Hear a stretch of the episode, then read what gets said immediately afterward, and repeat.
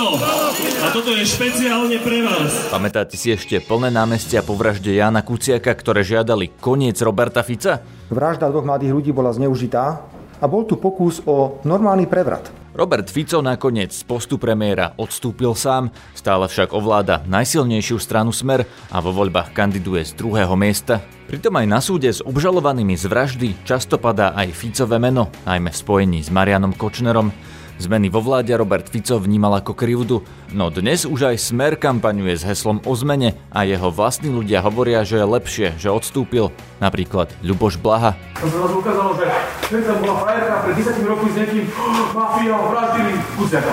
A vtedy, asi ako by dopadli tie voľby? Čo by sa stalo, keby Fico nebol odstúpil? Nebolo by na tom Slovensko v podstate rovnako ako je teraz? A nenahráva odchod voličov smeru fašistom? Budete počuť sociológa Michala Vašečku. Nič nepopudzuje ľudí viac ako arogancia moci, ľudí, ktorí rozhodujú ako tí bici špánovia, rozdiel a panuj. Aj expertku na kampane Simonu Bubánovu. Tá vražda bola tak, také šialenstvo, že spoločnosť proste vybuchla a nebolo to udržateľné. Je pondelok 20. januára a aj dnes pokračuje proces s obžalovanými z vraždy Jána Kuciaka a Martiny Kušnírovej.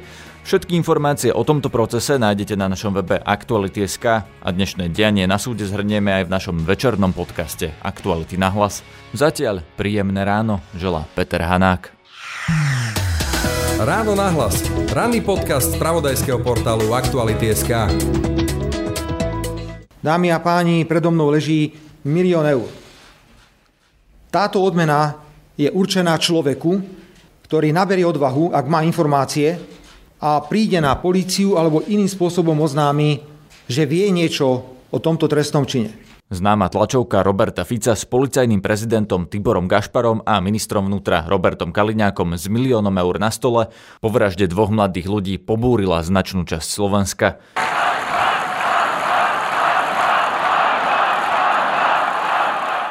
Všetci traja zúčastnení postupne prišli o funkcie. Kaliňák a Fico sa po masových protestoch vzdali svojich postov sami a Tibora Gašpara odvolal nový premiér Peter Pellegrini. Robert Fico však pri moci zostal ako predseda najsilnejšej koaličnej strany. Protestujúcich označoval za Šorošové deti. Vražda dvoch mladých ľudí bola zneužitá a bol tu pokus o normálny prevrat. Máme tu ďalšiu tému a to je úloha mimovládok a zahraničia a niektorých najvyšších ústavných činiteľov v pokuse o prevrat v tomto štáte. Aj o tom sa musí koaličná rada v krátkom čase baviť. A hoci Robert Fico odstúpil sám, stratu pozície premiéra niesol ťažko. Obviňoval z toho najmä novinárov, ktorí vtedy pracovali s podozrením, že za vraždou mohla byť talianská mafia napojená na úrad vlády cez Máriu Troškovu a Viliama Jasania. Námestia vtedy žiadali predčasné voľby. Takto rečnil Richard Stanke, herec Slovenského národného divadla. Robert Fico a celý jeho spolok vravíme vám z plných plúc, že stačilo.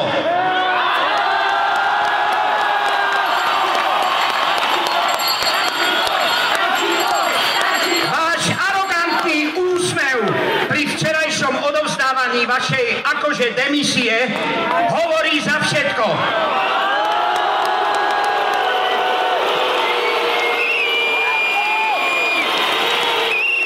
Vy neodchádzate, ale nadalej chcete v úzadí ťahať nitky vašich poslušných stranických lokajov a nás, občanov tejto krajiny, ktorej by ste mali slúžiť s tými úmyslami.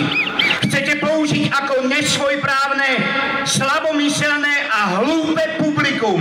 V skutočnosti k výmene premiéra došlo, pretože na to pritlačil koaličný partner, strana Most Hit, ktorá pod touto podmienkou zostala vo vládnej koalícii, pripomína sociológ Michal Vašečka. To neboli námestia, lebo ja odmietam to, to, tvrdiť, že to bola ulica, ktorá ho teda dala dolu. Nemám rád to slovo ulica, to boli námestia v tom dobrom slova zmysle. No ale dnes konec koncov ten Bela Bugár môže konštatovať, že to bol on, kto vlastne prinútil Roberta Fica odstúpiť a no v niečom by mal aj pravdu. Uh, viem si predstaviť, ak by Bela Bugár netrval na svojom, viem si predstaviť, že Robert Fico by tam sedel ďalej, námestia by sa naplnili ešte viac, už aj vo veľkých kapušanoch, aj v Gelnici by sa zaplnilo námestie. No on by aj tak neodstúpil. Veď a teraz hovorím to trošku cynicky, ale veď pozrime sa konec koncov na e, predsedu Národnej rady, ten mal niekoľko kauz, niektoré kauzy boli už natoľko trápne, a už ani nehovorím smiešne, ale naozaj trápne, že e, veľa ľudí by proste odstúpilo iba kvôli tomu, aby už tie otázky nemuselo dostávať. Aby no a on tam stále je. A on tam stále je. Čiže... Preto sa na to pýtam, že či musel odstúpiť. Lebo napríklad aj v Česku je model, že proti Androvi Babišovi protestuje veľmi veľa ľudí opakovane. Nič sa nestalo, ďalej vládne.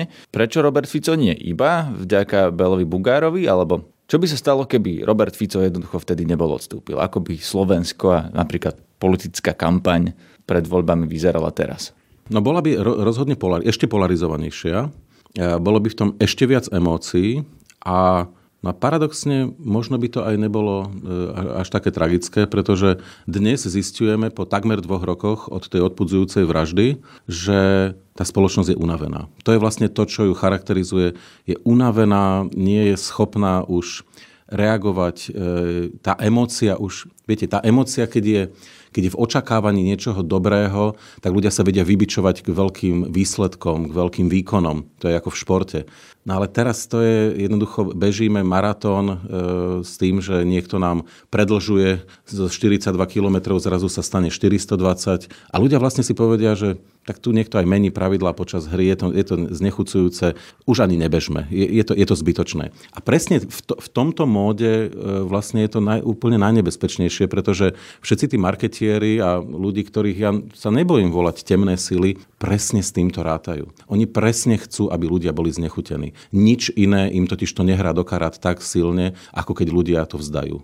No ale demokracia voľby sú, sa opakujú každé 4 roky. Čo to znamená, že to ľudia zdajú? Že jednoducho neprídu voliť, ale veď aj vtedy bude niekto zvolený. No veď práve, niekto bude zvolený, len e, zvoliť niekoho, spomeňme si na eurovoľby. V minulosti bola účasť 13% a v tých, ktoré sme zažili prednedávnom, e, bola účasť e, trošičku vyššia. Ale nič sa nestalo. Europoslancov máme, Presne tak máme, len, len problém je, že to je potom obraz krajiny, kde celé segmenty populácie nie sú reprezentované a ľudia vlastne keď sa prestávajú angažovať akýmkoľvek spôsobom, potom vlastne oni ani nič neočakávajú, začnú sa orientovať iba na seba. My to v sociológii voláme e, vlastne ako anómia. Začína sa šíriť anómia, to znamená rozklad normatívneho systému.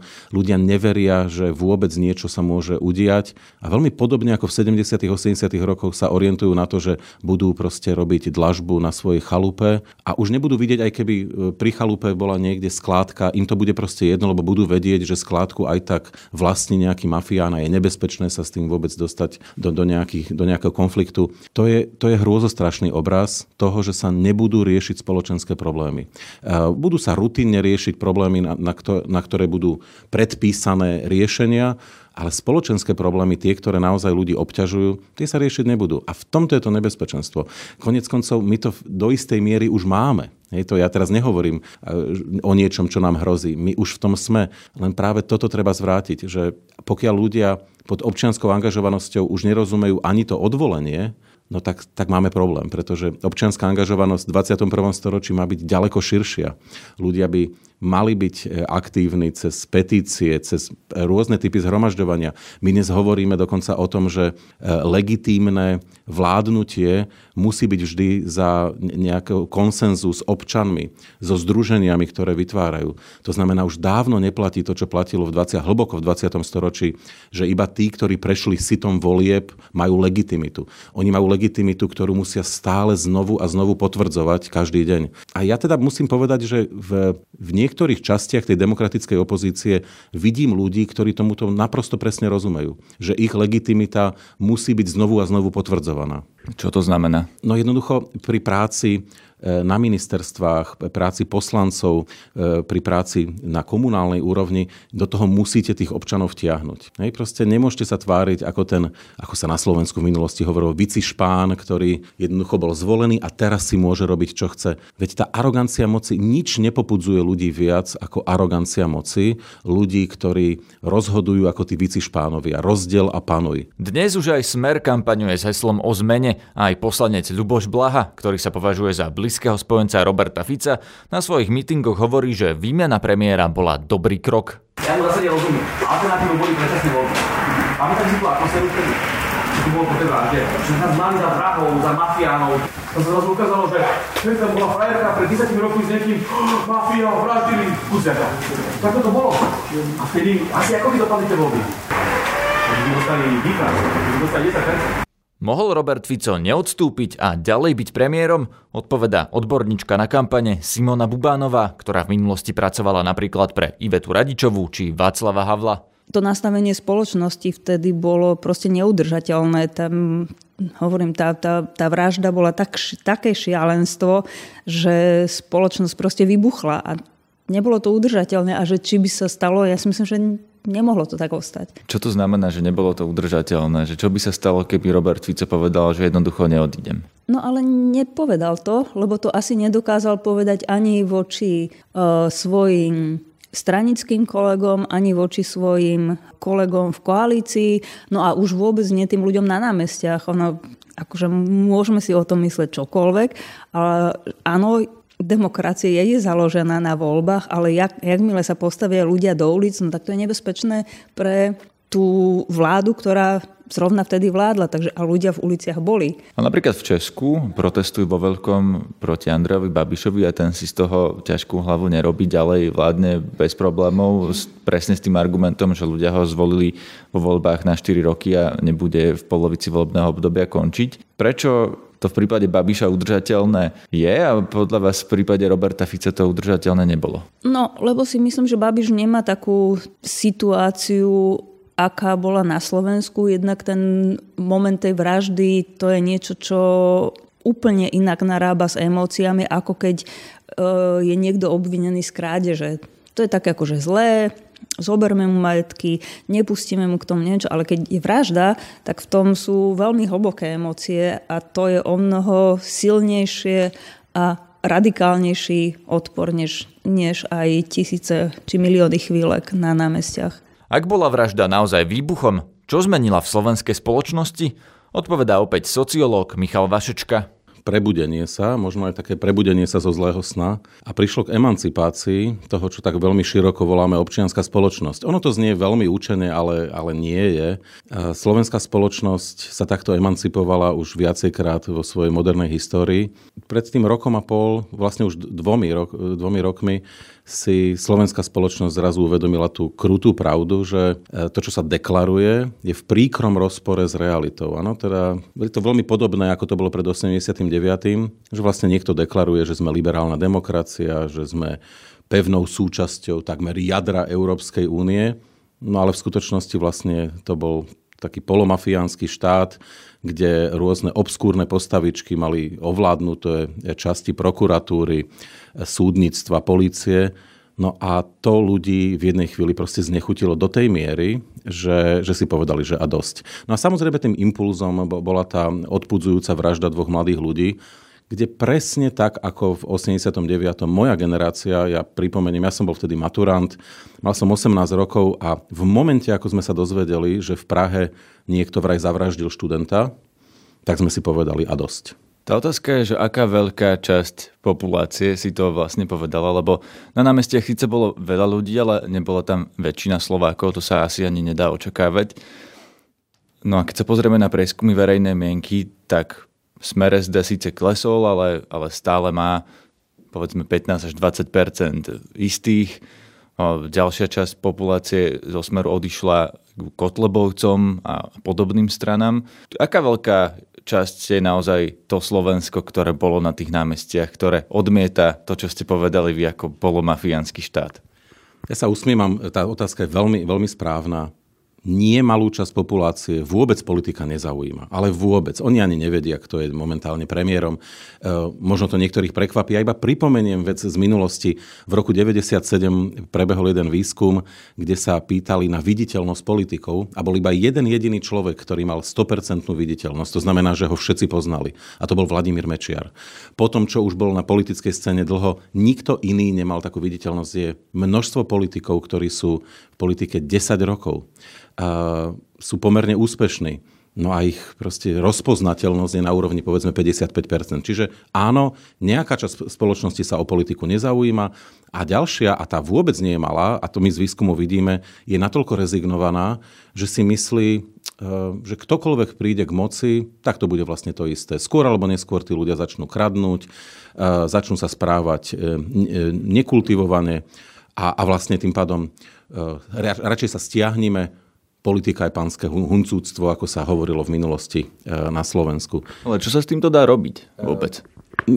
To, to, je, no to je vlastne obraz toho, že e, ľudia vlastne nie sú súčasťou v tom najlepšom slova zmysle mnohí občianskej spoločnosti a tí, ktorí aj sú, tak si to niekedy neuvedomujú. Občianská spoločnosť to nie sú iba občianske združenia a už vôbec nie tie, ktoré sú viditeľné na obrazovkách e, tých pár ľudí. To je veľmi minimálne percento, ba dokonca možno promile e, obyvateľstva. Občianská spoločnosť to sú, to sú cirkvy, cirkevné združenia, e, to sú futbalové kluby.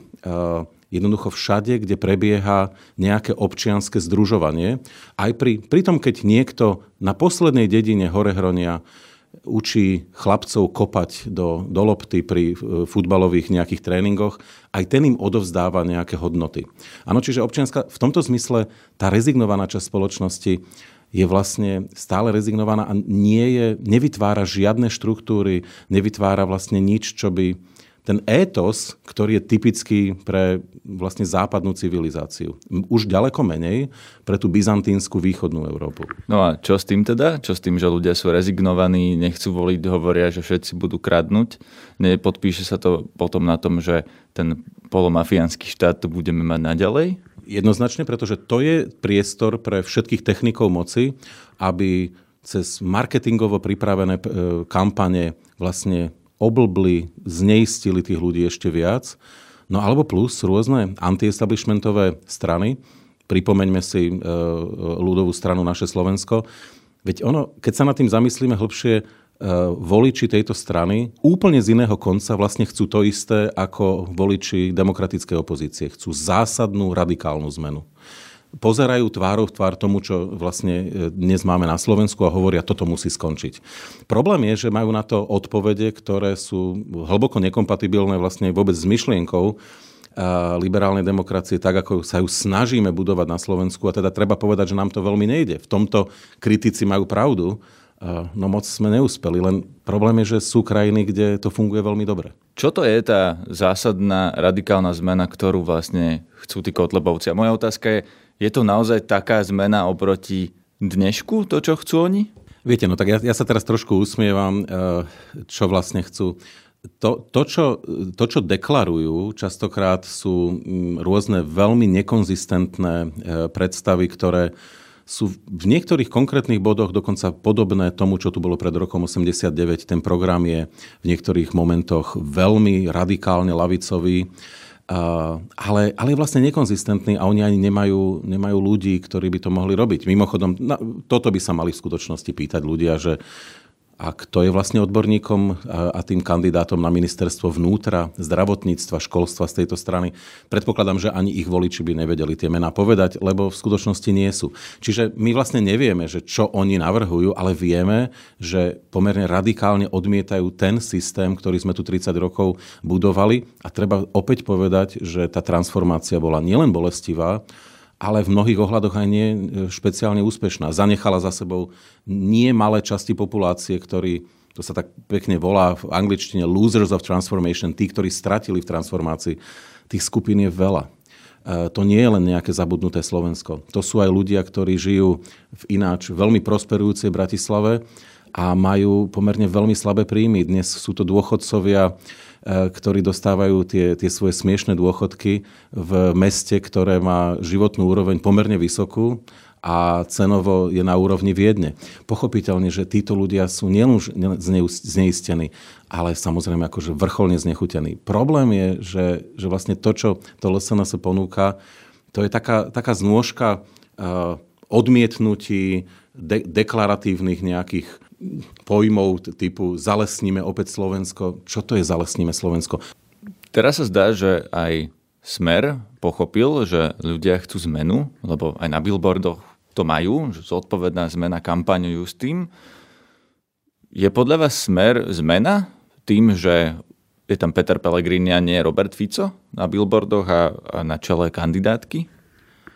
No ešte pred e, niekoľkými týždňami, mesiacmi by som povedal, že je to aspoň kozmetická zmena, e, pretože je faktom, že mnohí občania tejto krajiny veľmi citlivo vnímali tú agresivitu, frustráciu, tú zlobu, ktorá išla z rôznych výpovedí Roberta Fica.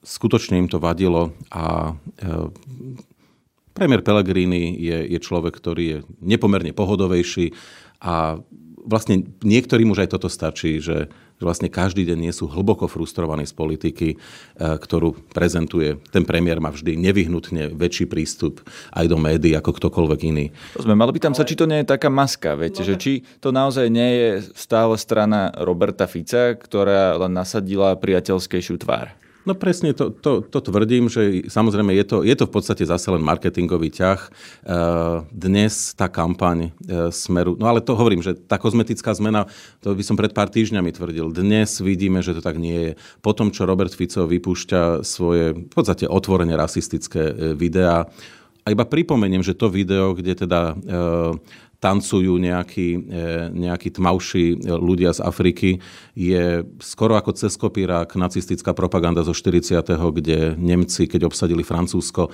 presne takto nasnímali francúzskych vojakov e, tmavej farby pleti, ktorí e, a dokazovali na tom, že pozrite sa, toto sú tí, ktorí vlastne nás Nemcov ohrozujú. Ja som bol šokujúci, lebo ja som mal deja vu, keď som videl to, to smerácké video, že ja som toto už niekde videl. A, a musím povedať, že som z toho veľmi znekľudnený.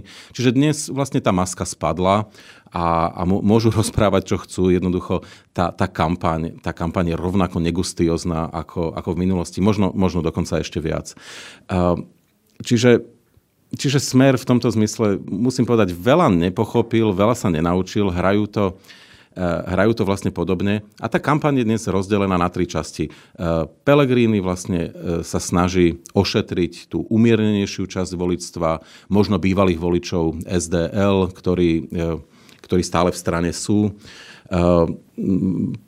Robert Fico berie ten mainstream, ľudia, ktorí práve sú hlboko frustrovaní, možno skôr starší, dôchodcovia, hrá na sociálne istoty.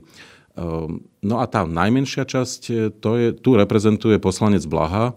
Ehm, to sú ľudia, ktorí, ktorí už sú veľmi radikálni, no a paradoxne teda sa blížia e, aj tou retorikou, aj cieľmi Kotlebovcom. No a Blaha vlastne má zachytiť ten prípadný odliv e, od strany smer, smerom ku Kotlebovcom. No a treba povedať, že to robí dobre, teda dobre v zmysle politickom, keď mám hodnotiť efekty toho, pretože to, čo smer ohrozuje dneska najviac, je práve odliv smerom, e, smerom ku Kotlebovcov. E, ja môžem byť znechutený z toho, čo, čo teda vidieť častokrát v tých e, rôznych výpovediach poslanca Blahu, no ale politicky je to vlastne dobre nastavené. Len, len potom sa nehrajme na to, že, že smer je ešte stále štandardná politická strana, ktorá kope za liberálnu demokraciu, za krajinu, ktorá má byť v jadre Európskej únie. Už dávno nie. Posledná vec. Smer vylučuje spoluprácu s Kotlebovcami. Ani sa nejdem pýtať, čím to veríte alebo neveríte. Viete si predstaviť, že by skladali vládu a nespolupracovali by s Kotlebovcami? Akýmkoľvek spôsobom? Tak Smer dnes má problém, ak teda sa udržia tie trendy, ktoré sú, tak vlastne nemá s kým veľmi skladať vládu.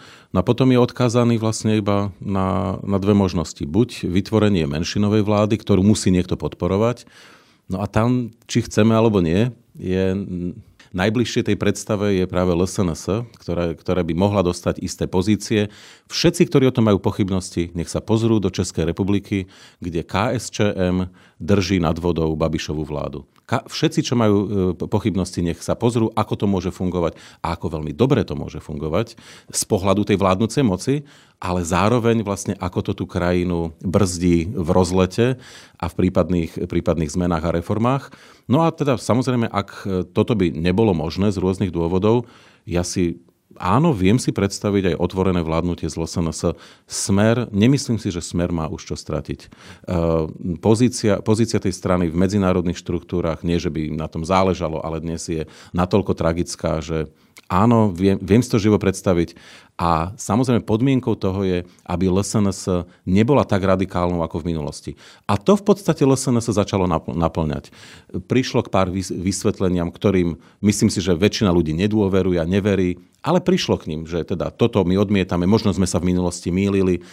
Čiže Kotleba vlastne začal proces, ktorý nevieme, či dokončí. Ja mu neverím, nedôverujem mu, ale zároveň platí, že začal proces, ktorý sme videli v Maďarsku s Jobikom. Jobik e, práve tým, ako sa začal radikalizovať Fides, tak Jobik vlastne sa začal posúvať do stredu. Na to sa vlastne paradoxne môže stať aj na Slovensku. Čím je smer radikálnejší, a aj Robert Fico, čím je radikálnejší a blíži sa Mazurekovi a Kotlebovi, tým vlastne sa otvára, po voľbách samozrejme, e, e, Kotlebovi a ďalším možnosť posúvať sa ako keby v ústrety tomu smeru a vlastne stretnúť sa niekde na polceste. E, presne, presne takto sa to dneska dá čítať. Nevidím, nevidím dôvod už dnes, e, prečo by aj otvorená koalícia nemohla byť vytvorená. Posledné, čo poviem, Jediné, čo im hrozí, že niekoľko poslancov Smeru naozaj sa s tým nebude vedieť stotožniť. Budú to predovšetkým ľudia blízky bývalej SDL, tí stále majú silnú antifašistickú tradíciu v sebe. No ale keď sa pozrieme na pr- prvých 30 miest kandidátky Smeru, tak týchto ľudí tam nie je väčšina. Rozhovor s Michalom Vašečkom si budete môcť aj prečítať. Rozšírený prepis tohto rozhovoru nájdete na našom webe. Počúvajte aj náš večerný podcast Aktuality na hlas. Budeme sa venovať dnešnému pojednávaniu v prípade vraždy. Na dnešnom podcaste sa podielali Tomáš Kysel a Martin Slis. Zdraví vás, Peter Hanák. Všetky podcasty z pravodajského portálu Aktuality.sk nájdete na Spotify a v ďalších podcastových aplikáciách.